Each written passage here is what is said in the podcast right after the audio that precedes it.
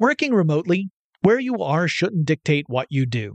Work from the road by turning your vehicle into a reliable high-speed data Wi-Fi hotspot with AT&T in-car Wi-Fi. On the network that covers more roads than any other carrier, take your work on the road and AT&T will be there to keep you connected. Connect up to 10 devices and stream conference calls, finish up that presentation, or answer last-minute emails. Why wait? Go to att.com slash in-car Wi-Fi today for free trial eligibility. Based on independent third-party data, number of devices varies by manufacturer. Always pay careful attention to the road and don't drive distracted. Wi-Fi hotspot intended for passenger use only when vehicle is in operation. Compatible device and vehicle required. Running a business is no cakewalk, but with SAP Concur Solutions, you can be ready for anything. You can manage travel, expenses, and AP all on one platform that's packed with AI and best practices, and that delivers it all through an easy, clear, I can't believe how simple that is experience. So, while not much can be done about that guy who never fails to burn the microwave popcorn and stink up the entire office, with SAP Concur, you can easily handle almost anything else. Take control of your business finances today at concur.com. That's C O N C U R dot R.com. Experts claim there is nothing tougher than a diamond, but at Diamonds Direct, we beg to differ. Have you ever met a mother? Strong, radiant, timeless. This Mother's Day, give her the gift that meets her match with diamond jewelry starting at $200. Plus, Diamonds Direct's exceptional quality and unbeatable everyday price. You're sure to give her a gift that wows this generation and the next to come. Experience the thrill of jewelry shopping done right at Diamonds Direct. Diamonds Direct, your love, our passion. The 2024 presidential campaign features two candidates who are very well known to Americans. And yet, there's complexity at every turn. Criminal trials for one of those candidates, young voters who are angry. The Campaign Moment podcast from the Washington Post gives you what matters. I'm Aaron Blake, and I'm covering my 10th election cycle.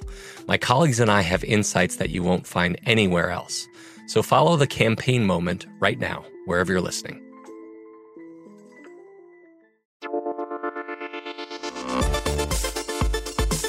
Welcome to Tech Stuff, a production of iHeartRadio's How Stuff Works. Hey there, and welcome to Tech Stuff. I'm your host, Jonathan Strickland. I'm an executive producer with iHeartRadio and How Stuff Works, and I love all things tech. And today, I was feeling a little bit silly, probably because I didn't get enough sleep last night. And so, to honor that silly feeling I have, I thought perhaps we would do an episode about odd inventors and inventions. The silly, the unnecessary, the wacky, sometimes just the unexpected. So, not everything on this list is truly weird and bizarre. Some of them people have thought about as being odd, and in some cases, uh, they were purposefully made that way. And there are a lot of gadgets and technologies out there that you could describe as useless or counterproductive or ineffective or just plain dumb.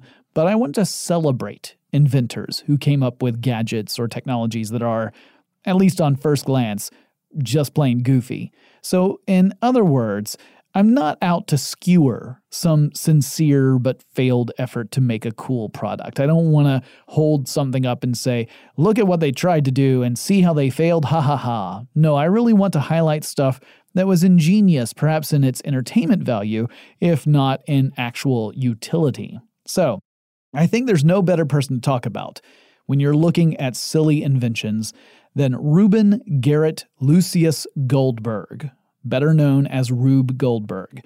And if you've ever heard about a Rube Goldberg device, this is the guy that that is named after. And if you haven't heard of a Rube Goldberg device, you've probably seen one in some shape or form. I'll talk about a few famous pieces of media that feature Rube Goldberg devices in a bit. But first, who was Rube Goldberg? Well, he was born on the 4th of July in 1883 in San Francisco, California. As a kid, he loved to draw, and he showed signs of wanting to be an artist. He first started tracing pictures using thin trace paper on top of existing comics and, and drawings.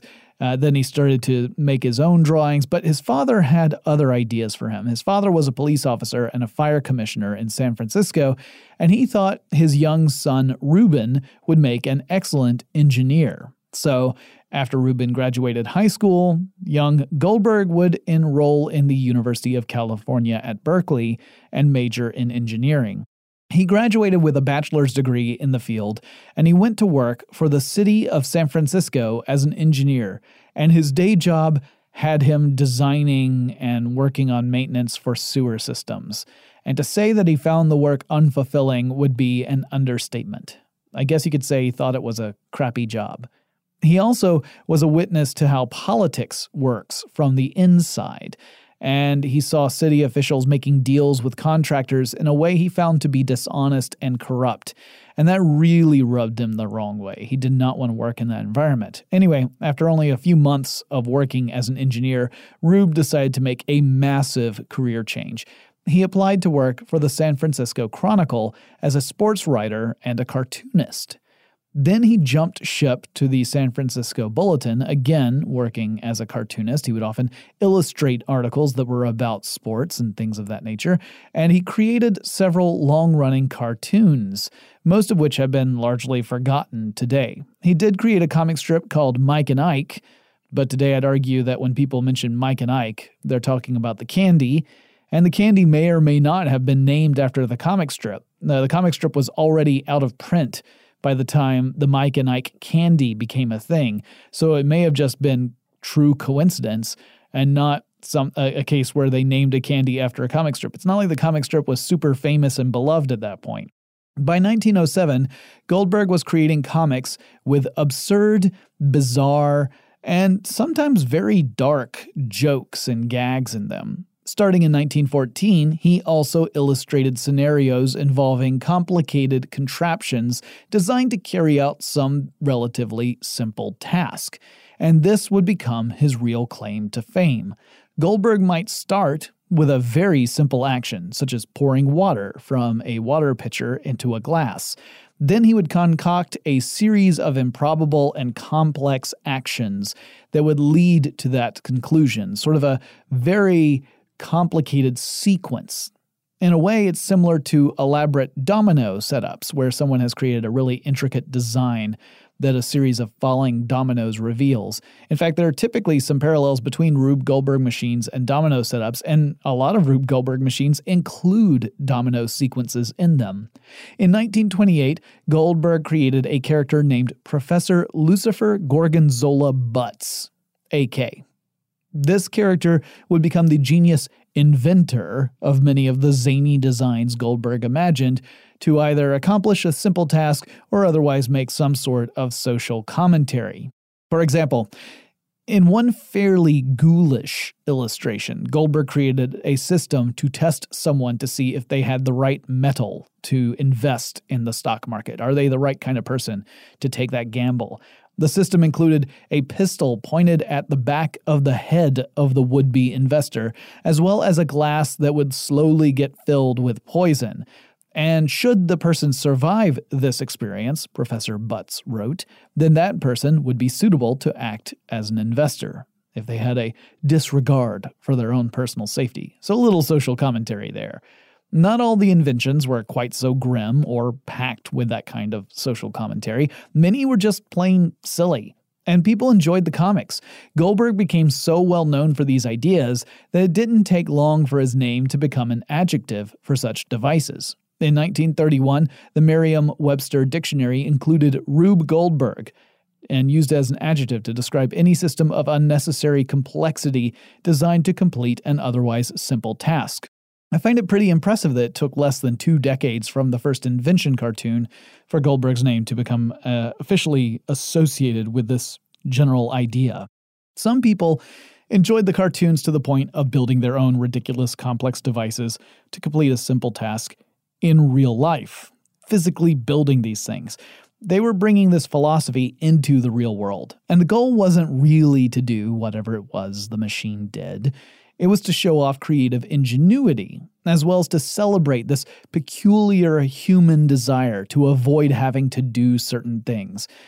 It's a bit of a cliche, but it's also true that many people would spend much more effort finding ways to avoid doing something than it would require if they just took the time to do the thing in the first place. Goodness knows I'm guilty of this. I've found creative ways to avoid having to do certain things that involve doing way more work than it would have been for me to just do the thing to begin with. Goldberg described it as, quote, man's capacity for exerting maximum effort to accomplish minimal results, end quote. In 1949, at Purdue University, two engineering fraternities called Triangle and Theta Tau would compete with one another to build actual physical machines following the Rube Goldberg aesthetic as part of their Engineers Ball, which was a social event organized by those two fraternities. Over the course of the next few years, until the Engineers Ball was discontinued in 1955, the competitions would happen annually and the competitions were spirited, to say the least, and at one point the fraternities had to agree to a set of rules that would disqualify any team guilty of attempting to sabotage the other team. But after 1955, the competition was set aside and largely forgotten about until 1983. That's when some members of the Theta Tau Phi chapter did some cleaning around the old frat house, and they came across a rather odd trophy. After some research, they learned about the original competitions and decided that they should be revived. The first competition, sponsored by the fraternity, set the task as filling a cup with 8 ounces of water. That was the end goal. You could get to that end goal however you liked.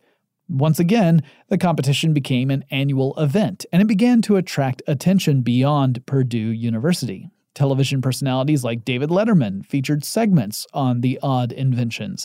And by 1988, a guy named Mike Barrett decided the celebration, in ridiculous and unnecessary inventiveness, should really be a national competition. Since then, it has grown to become the biggest media event at Purdue, pulling in more media coverage than any sporting event held at the university. While the machines are supposed to be absurd and silly, they're also supposed to work. That is, ultimately, they are meant to accomplish whatever the end task happens to be. This makes designing a good Rube Goldberg machine challenging. How can you create a level of complexity, perhaps one bordering on chaos, and still get the result you wanted by the end of it? It requires not just an understanding of engineering, but also physics. Many of these machines rely on careful timing that is determined by things such as the length or steepness of a ramp, the weight or size of a marble, or other physical factors. If you put a machine together without consideration for these factors, it might not work. You might find that one element isn't heavy enough or moving forcefully enough to activate the next part of the sequence. To use the dominoes analog, it would be like setting out a domino course and finding out you had spaced a couple of the dominoes too far apart from one another so that they failed to make contact and the whole sequence just stops. Now, I have no clue how most engineers go about this, but I would probably start with whatever the end goal was and decide how I was going to achieve that very last step and then work backward what action or event would do whatever it was I was trying to do, then how could I make that action happen, and so on. I think of it sort of like writing a murder mystery. You might want to start with the end and then work your way back to the beginning to make it a real mystery, as opposed to just trying to make it up as you go along. You can see a lot of examples of Rube Goldberg devices in the media. Pee Wee's Big Adventure, the film that Tim Burton made ages ago, opens with such a device that uses everything from models of dinosaur skeletons to a large mannequin in the guise of Abraham Lincoln to cook breakfast for the main character. Likewise, the 1985 movie Back to the Future includes several devices all triggered by a timer to do everything from start a coffee pot to open and empty a can of dog food into a bowl. So clearly, Doc Brown has better things to do with his time than take care of menial tasks. You know, better things like stealing plutonium from terrorists. On one of several versions of the music video for OK Go's This Too Shall Pass, an incredibly impressive Rube Goldberg system is set in motion and, in apparent synchronization with the music, activates numerous effects and even provides some of the musical notes for the song itself. It's one of my favorite examples of the Rube Goldberg design philosophy, and it doesn't hurt that I was already a fan of that particular band. The Guinness Book of World Records certified in 2016 that an enormous Rube Goldberg machine designed to light the Christmas tree for the town of Riga in Latvia was, in fact, the world's largest Rube Goldberg machine. It takes about four minutes from initiating the sequence for the entire process to complete, and it's a fun watch on YouTube as well. When we come back, I'll cover other odd, silly, and useless inventions, but first, let's take a quick break. Working remotely, where you are shouldn't dictate what you do. Work from the road by turning your vehicle into a reliable high-speed data Wi-Fi hotspot with AT&T in-car Wi-Fi. On the network that covers more roads than any other carrier, take your work on the road and AT&T will be there to keep you connected. Connect up to 10 devices and stream conference calls, finish up that presentation, or answer last-minute emails. Why wait? Go to att.com slash in-car Wi-Fi today for free trial eligibility. Based on independent third-party data, number of devices varies by manufacturer. Always pay careful attention to the road and don't drive distracted. Wi-Fi hotspot intended for passenger use only when vehicle is in operation. Compatible device and vehicle required. Running a business is no cakewalk. There is a ton to keep track of employees to keep happy, spending to control, travel to plan, and on top of it all, nobody knows exactly what the future holds. Your finance team always has to be ready to change. But with SAP Concur Solutions, you can be ready for anything. You can manage travel, expenses, and AP all on one platform that's packed with AI and best practices, and that delivers it all through an easy, clear, I can't believe how simple that is experience and you can finally say goodbye to the costly mistakes and risks that come from manual work and spreadsheets. So, while not much can be done about that guy who never fails to burn the microwave popcorn and stink up the entire office, with SAP Concur, you can easily handle almost anything else. Take control of your business finances today at concur.com. That's C O N C U R.com. The 2024 presidential campaign features two candidates who are very well known to Americans. And yet, there's complexity at every turn. Criminal trials for one of those candidates, young voters who are angry. The Campaign Moment podcast from the Washington Post gives you what matters. I'm Aaron Blake, and I'm covering my 10th election cycle. My colleagues and I have insights that you won't find anywhere else. So follow the Campaign Moment right now, wherever you're listening. When you think about the future, what kind of technology do you envision? Whatever the future holds, artificial intelligence will undoubtedly be at the heart of it all. Join Graham Class as he hosts season two of Technically Speaking, an Intel podcast from Ruby Studio in partnership with Intel. Explore the future of technology that's rapidly evolving our world today with the help of AI.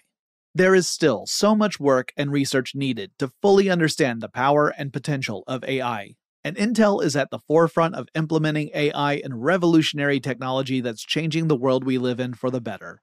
In each episode, Graham interviews the minds transforming medicine and healthcare, retail, entertainment, personal computing, and more while pioneering new uses for AI in these spaces.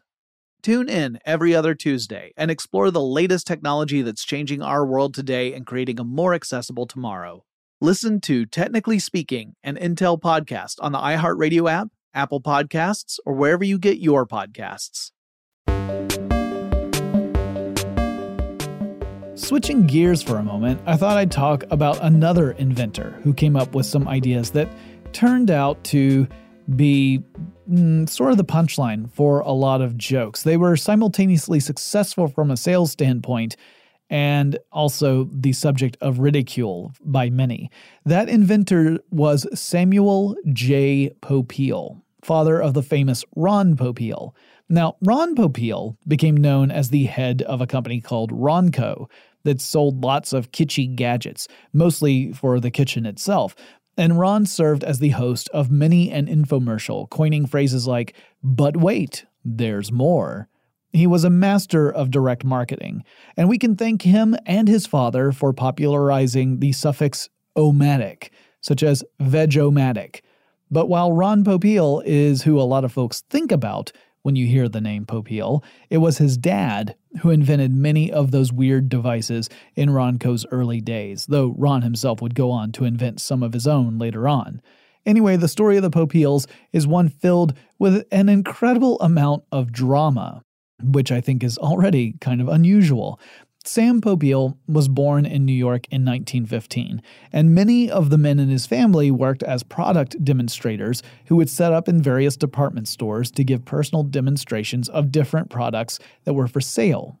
At age 17, Sam was asked to fill in for one of his uncles to do that very gig, and apparently it didn't go so well. He apparently cut his finger badly on a vegetable slicer, but something must have made him feel like that was the right line of work for him. So as he got older, he began to come up with ideas for his own products, and he and his brother Raymond founded a company they called, appropriately enough, the Popeil Brothers. One of Sam Popeil's first inventions was what he called the Chop-O-Matic, later known as the Vegomatic. It's a manually operated food processor, and there have been many variations in the years since its introduction. The basic design had a pedestal with a round hole in the top surface of the pedestal, and in that round hole, you would place the cutting blades for the Vegomatic. So it might be a grate, it might be a line of blades, and then positioned above this platform of blades was another surface that acted as the handle. So you would have a press, essentially. And you would put the vegetable on the blades, and it would be essentially in between the blades and the top of the press. And, uh, or I guess you should say the bottom side of the press. And so then you would push down on the handle side of the press and uh, create enough pressure to push the vegetable through the blades, and thus the vegetable would be chopped or sliced or diced or whatever. It's classic, and I guess it's not really that crazy of an invention, although you could argue the amount of labor it saved might be somewhat trivial depending upon what you were actually trying to do. So there was arguable uh, effectiveness of this. The Popeil brothers and later Ronco would produce lots of different inventions of debatable usefulness. My favorite has to be the pocket fisherman, this is a small fishing rod and reel. The base looks kind of like the handle for an appliance like a food mixer or a dustbuster vacuum cleaner, kind of has that shape to it. And it has a rod that folds down against this handle. So you unfold the rod from the base, and then you have your little fishing pole. There's a compartment inside the handle on the base that could hold stuff like tackle and lures and bobbers and that kind of stuff. And yep, you can still buy these today if you're so inclined. You could actually purchase a Pocket Fisherman right now. I've seen some videos of it in action, and while it's one of those gadgets that made as seen on TV a household phrase, it actually seems to hold up pretty well. The reviews I've seen have been maybe not glowing, but not negative either. In other words, it just it, it works for what it is. And so, if you have uh, a desire to have a fishing rod stuffed in your backpack so it's not taking up too much space, just in case you have the opportunity to fish, it's not necessarily a bad choice. In fact, I think a lot of the inventions from the Popeils probably hold up for the most part. You could argue they are unnecessary, but most of them seem to work at least as advertised, apart from the more outlandish claims you'll typically see on infomercials about how the right product is going to transform your life forever and turn it into a Disney musical. That part still seems like it might be a bit of a reach. Ron Popeil's company Ronco went bankrupt in 2007, though you can still find the products he made famous for sale on sites like Amazon. And I don't want to end on a sad note, so I thought I'd explain why I wanted to include the Popeils in this section. It's because of a particular person. That person is Weird Al Yankovic. Now, for those of you who are unfamiliar with Weird Al, he's a comedian who writes humorous songs, and about half his songs are outright parodies of existing music. The other half are original songs, though some of them are what you might call style parodies and that Yankovic is mimicking the sound of an established band or artist, just not picking a specific song to mimic. On his Weird Al in 3D album, he has a song called Mr. Popeil that's done in the style of the B 52s. The song references some of Sam Popeil's memorable inventions, and that album was one of my favorites when I was a kid, which I'm sure surprises absolutely none of you out there. Uh, but it's why I decided to choose Mr. Popeil to be included in this particular episode. Ron Popeil, Samuel's son, was really the TV personality who would pave the way for other famous spokespeople like Billy Mays and Tony Little, among others. And he owed a lot to the pitchmen who came before him as well, people like Crazy Eddie. But yeah, you could kind of trace the lineage of television spokespeople, and Ron Popeil would be a very important part of that lineage. Now, there are a few inventions that aren't really inventions, nor are they really tech, but they tend to end up on lists about odd or useless inventions. And I want to spend a little time talking about a couple of those. One is the famous pet rock, which had a strong run for a good part of 1975.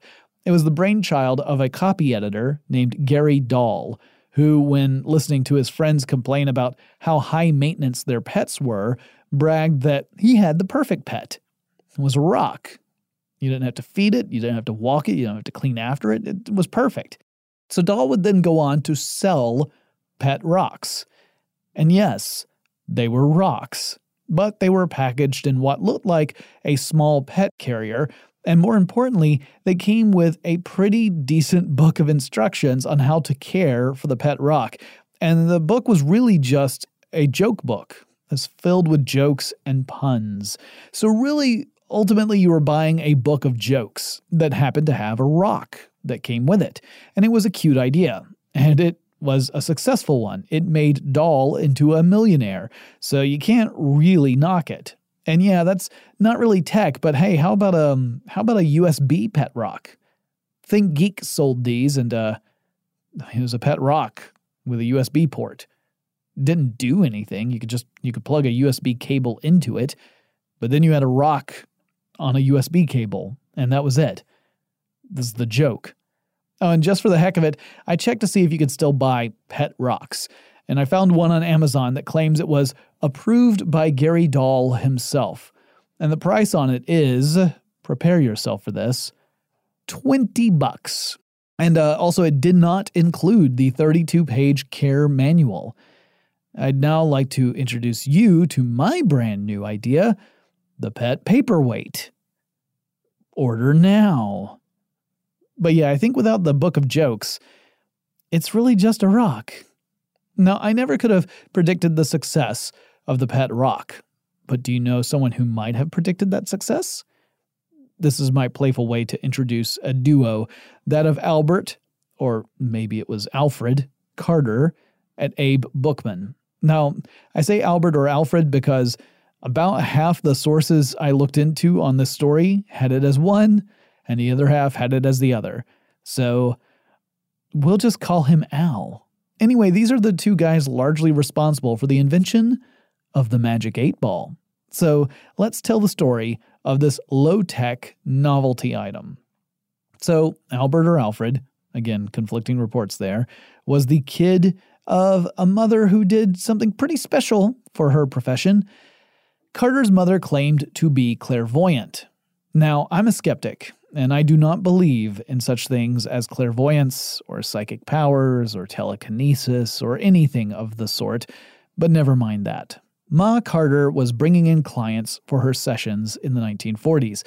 One of the items she used was reportedly a container that had a slate and some chalk inside the container, and her clients would ask questions, and the answers would reveal themselves on the slate. She would open up the container, and the slate would have something written on it by the chalk, as if by magic. This is, by the way, a pretty popular gimmick with stage magicians, who accomplish this task without the dreadful responsibility of being psychic. So, in other words, if there's a way you can do it by trickery, that indicates that any quote unquote real version of the phenomena is questionable at best.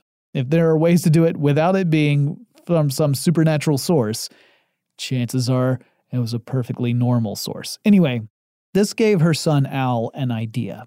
Al wanted to build something that he could sell to folks, and his first version of the gimmick was a cylinder. It looked like, a bit like a soda can or a beer can, uh, a little narrower than what you would see with a soda can, and the two ends of the can were transparent. So the top and the bottom of the can had these transparent discs there instead of solids.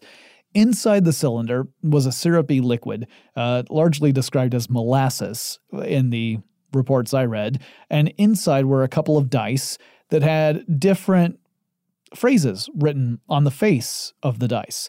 So you would ask a yes or no question, you would give the cylinder a shake, and you would wait for one of those dice to float up to the surface, and you would see your answer. And he called it the Syco Seer, S Y C O S E E R. Carter brought his invention to a store owner named Max Levinson, who thought it was a pretty clever gimmick, and he contacted his own brother in law, the aforementioned Abe Bookman, who had an education in engineering. So Bookman's task was to take Carter's invention and figure out a way that they could mass produce it in order to sell it to a wider audience. Bookman simplified the design somewhat, making only one end of the cylinder transparent, so the other one was solid, and he also switched the molasses out for water with ink inside of it, and he renamed it the Syco Slate. Bookman and Carter formed a company called Alabe Crafts. Alabe was the combination of Al and Abe's first names. Carter had applied for a patent for his invention, calling it a liquid filled dice agitator, which also describes some of the Dungeons and Dragons players I know. But he would pass away before the patent office would grant the patent in 1948. There's not much info on how Al Carter passed away, though it seems like alcoholism may have played a part.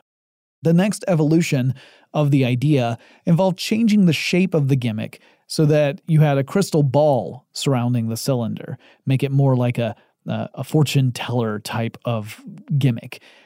This got the attention of a company called Brunswick Billiards, which saw the opportunity for a promotional tie in. So they had Bookman make a version of the crystal ball fortune telling device that was, and they had him paint it like an eight ball in billiards.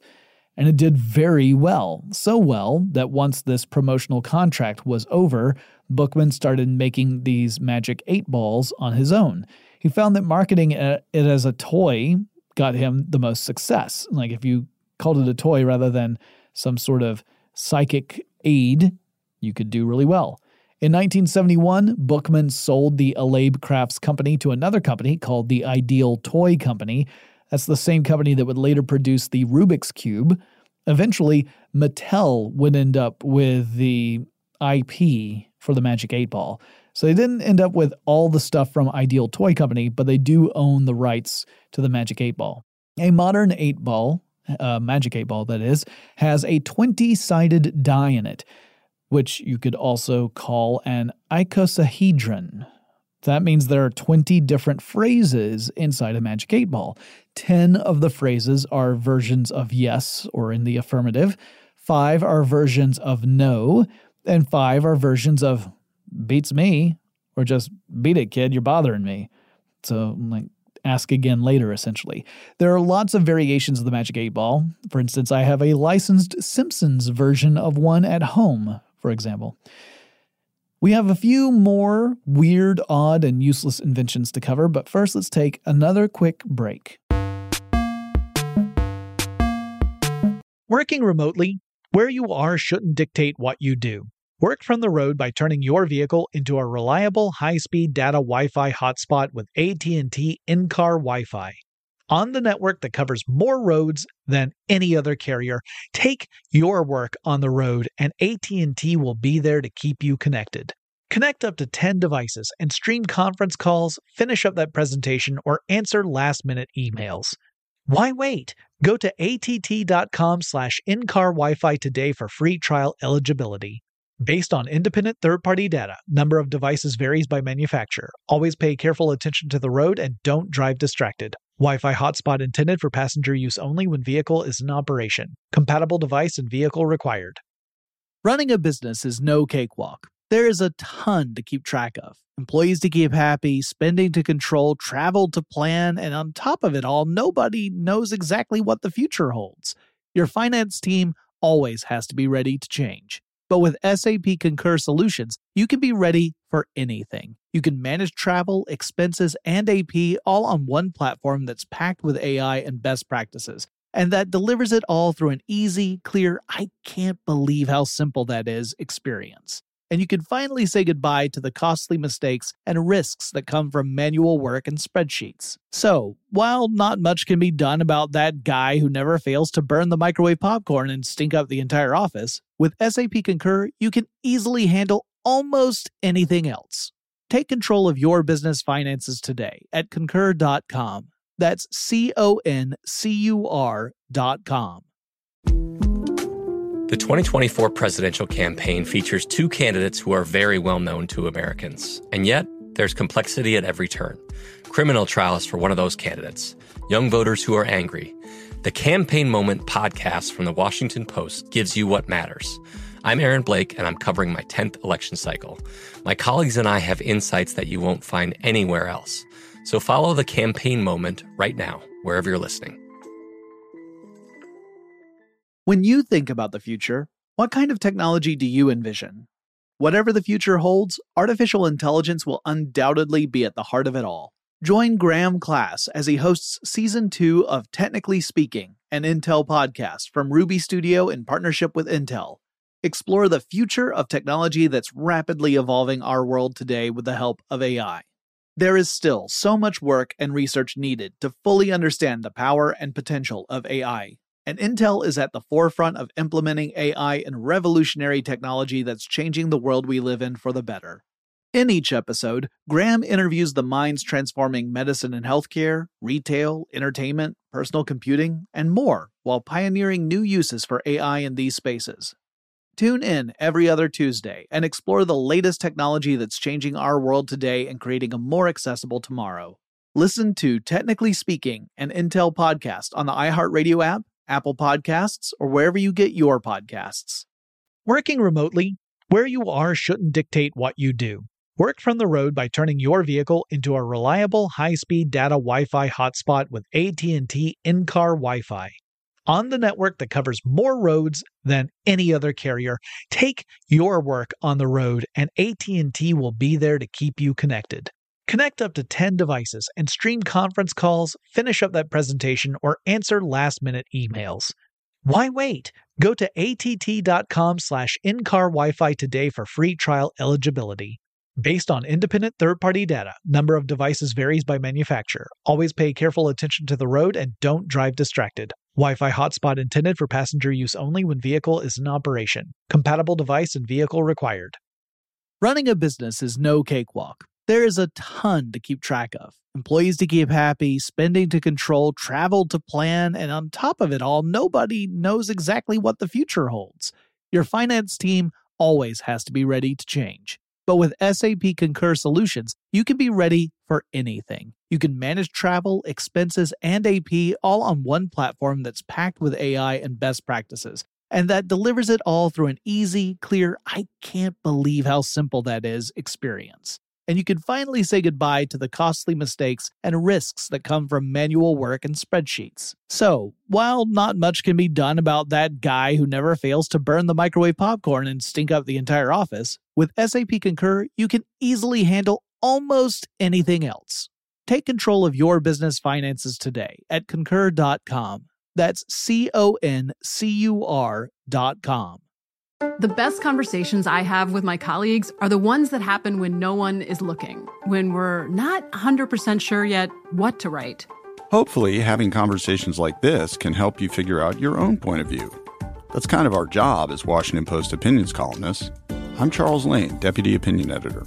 And I'm Amanda Ripley, a contributing columnist. We're going to bring you into these conversations on a new podcast called Impromptu. Follow Impromptu now, wherever you listen. When you think about the future, what kind of technology do you envision? Whatever the future holds, artificial intelligence will undoubtedly be at the heart of it all. Join Graham Class as he hosts season two of Technically Speaking, an Intel podcast from Ruby Studio in partnership with Intel. Explore the future of technology that's rapidly evolving our world today with the help of AI. There is still so much work and research needed to fully understand the power and potential of AI, and Intel is at the forefront of implementing AI and revolutionary technology that's changing the world we live in for the better. In each episode, Graham interviews the minds transforming medicine and healthcare, retail, entertainment, personal computing, and more while pioneering new uses for AI in these spaces. Tune in every other Tuesday and explore the latest technology that's changing our world today and creating a more accessible tomorrow. Listen to Technically Speaking, an Intel podcast on the iHeartRadio app, Apple Podcasts, or wherever you get your podcasts. I can't let this episode go by without an entry from Japan. Invention and creativity in Japan is celebrated on a grand scale, and there are countless technological entries that we could focus on in this episode. But one of my favorites was a p- promotional gadget created by a juice company called Kagome. The invention was Tomatan, a robot that would ride piggyback on a human and feed that human a steady supply of tomatoes. You never knew you needed a robot to do that, did you? So stick with me on this. Tomatan looks like a very odd child that has a tomato for a head. It's designed to rest on the shoulders of the person wearing it.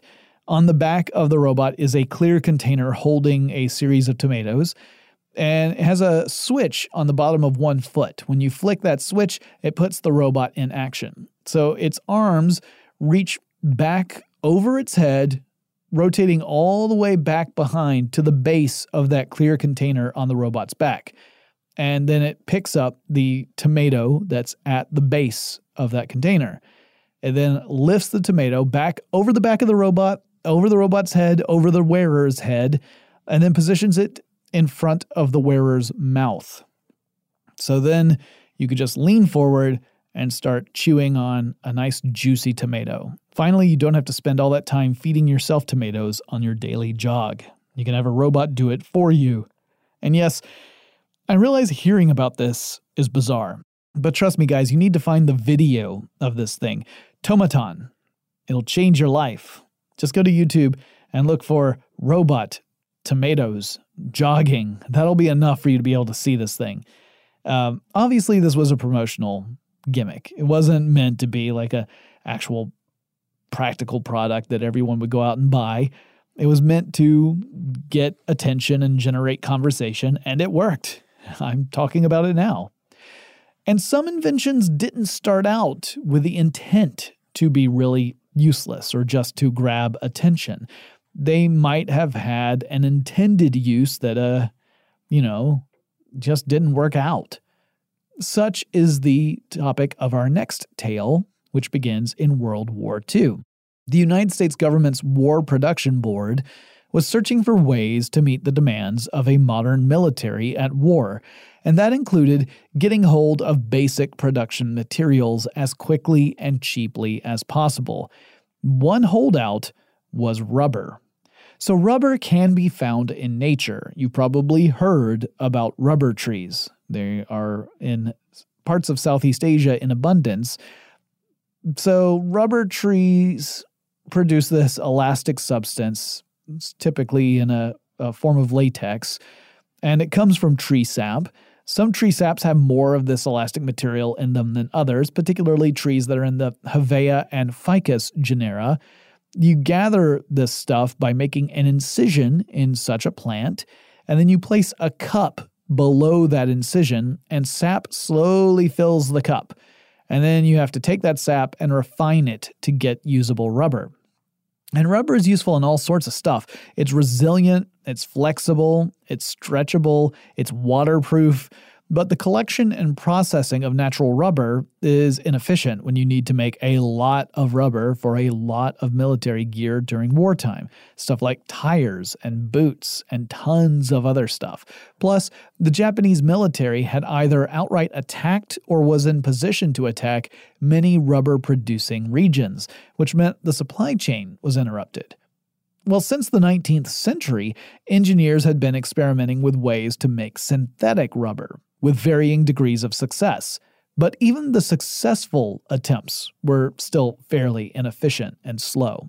Plus, at least some of the ingredients in most of the existing approaches were equally hard to get hold of, particularly in wartime. So, the War Production Board tasked an engineer named James Wright to come up with an alternative to the synthetic rubber of the day, and Wright got to work. His lab was set up in New Haven, Connecticut, as part of General Electric. In one of Wright's experiments, he combined boric acid and silicone oil.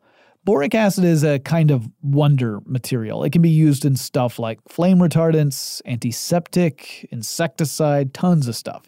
Silicone oils are used in stuff like hydraulic systems or as an industrial lubricant.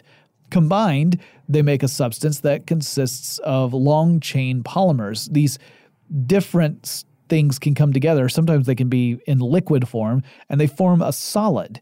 It has many remarkable properties. You can shape it, you can bounce it against a hard surface. You can stretch it. If you strike it hard enough, it'll actually shatter instead of bounce.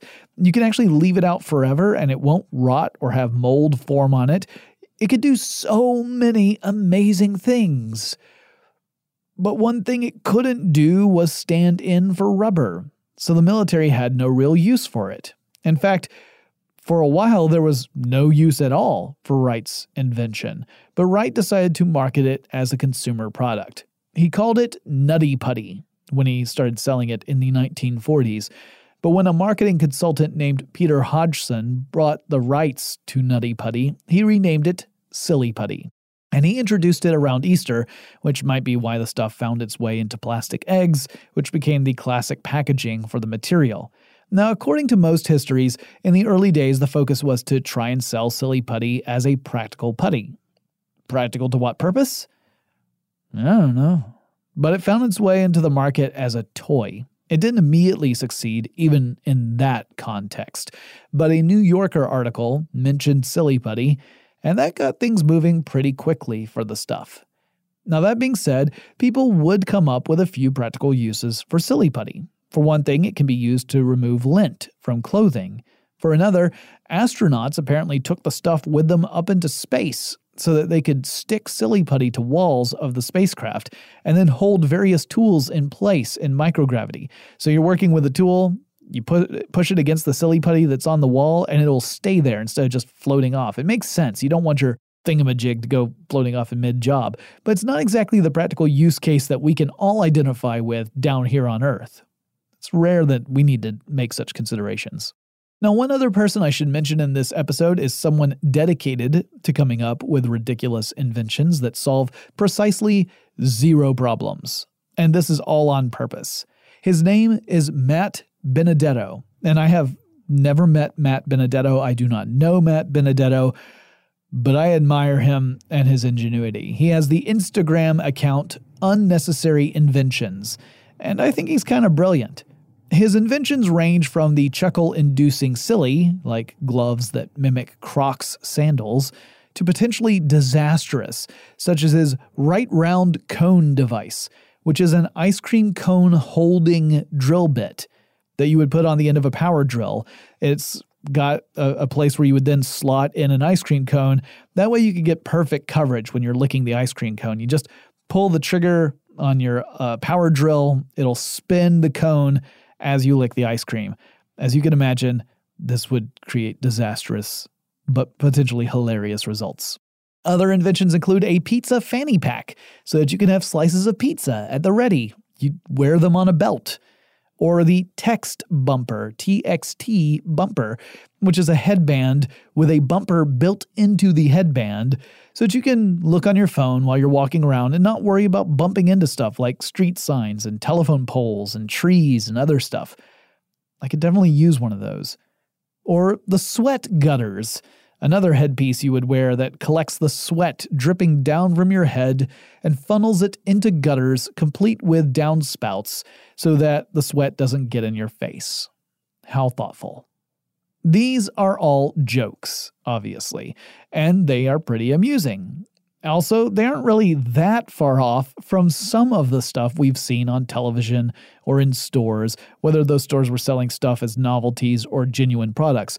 So I recommend you take a look at the Unnecessary Inventions Instagram account to see his work, because there's a lot of stuff. I actually saw one of his uh, videos up on Facebook the day that I'm recording this podcast, probably because the Facebook algorithm is super creepy and pays attention to what I'm browsing so that it can serve up related content on my feed.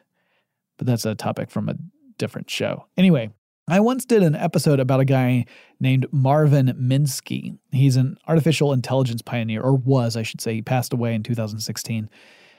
Uh, he's he was an artificial intelligence pioneer. He was also a cognitive scientist. Minsky helped establish the AI laboratory at MIT. He created the first head-mounted display back in 1963. His work led to the development of sophisticated artificial neural networks. He made numerous contributions to science and technology, and he also made a truly useless machine on purpose. He spent some time at Bell Labs, along with Claude Shannon, another important figure in the world of technology. I've done an episode about Shannon as well. And he amused himself by inventing all sorts of different gadgets. And one of those was the useless machine. And it's pretty simple in concept. The machine looks like a box. The original was about the size of a cigar box. The top of the box has a trap door or hatch and a single toggle switch. Turning the switch on activates the machine. The hatch pops open, a small mechanical arm pops out, hits the switch to the off position, then retracts back inside the box, which then shuts. So, in other words, it's a machine that only turns itself off. That's all it does. But it's incredibly amusing to see. I had a commercial version of this gadget once upon a time, and it certainly was an amusing piece of technology, and it also got me thinking about how it worked. In another reality, perhaps I would have pursued that feeling of curiosity I had, and maybe I would have ended up an engineer. The gadget has inspired lots of people to make similar devices, many of which you can find on YouTube. Some of them have different behaviors set up as a sequence so that the box appears to behave in a way that implies it is growing frustrated or exasperated with the user's efforts to flip the switch. So it continues to turn itself off, but it does so in different ways as the sequence continues. One of my favorites has a sequence that's perhaps 20 different behaviors long until you get to the 20th one, where flipping the switch makes the hatch pop up and then a little white flag comes out, indicating the machine has given up in the face of the user's persistence. And then the sequence starts over again. Minsky has had an incredible impact on technology in general, and it would be easy to dismiss this particular device as just a whimsical exercise.